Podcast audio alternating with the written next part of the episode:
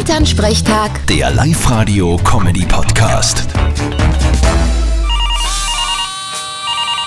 Hallo Mama. Grüß dich, Martin, geht's dir eh gut? Fralli, was gibt's? Du, ich hab gehört, es zahlt jetzt dann die Leute ein doppeltes Gehalt aus.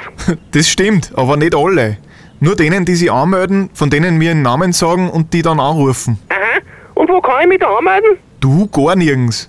Die anderen auf unserer Homepage. Und wieso ich nicht? Ja, weil du mit mir verwandt bist und deswegen nicht mittun darfst. Ma, das ist voll gemein. Das ist ja wie die Sippenhaftung in Nordkorea. Jetzt hörst du aber auf, Mama. Ja, und wenn wir sagen, du bist adoptiert, wenn wir quasi sagen, die Mama hat den einen Kerl im Bach gefunden, Das glaubt euch auch keiner.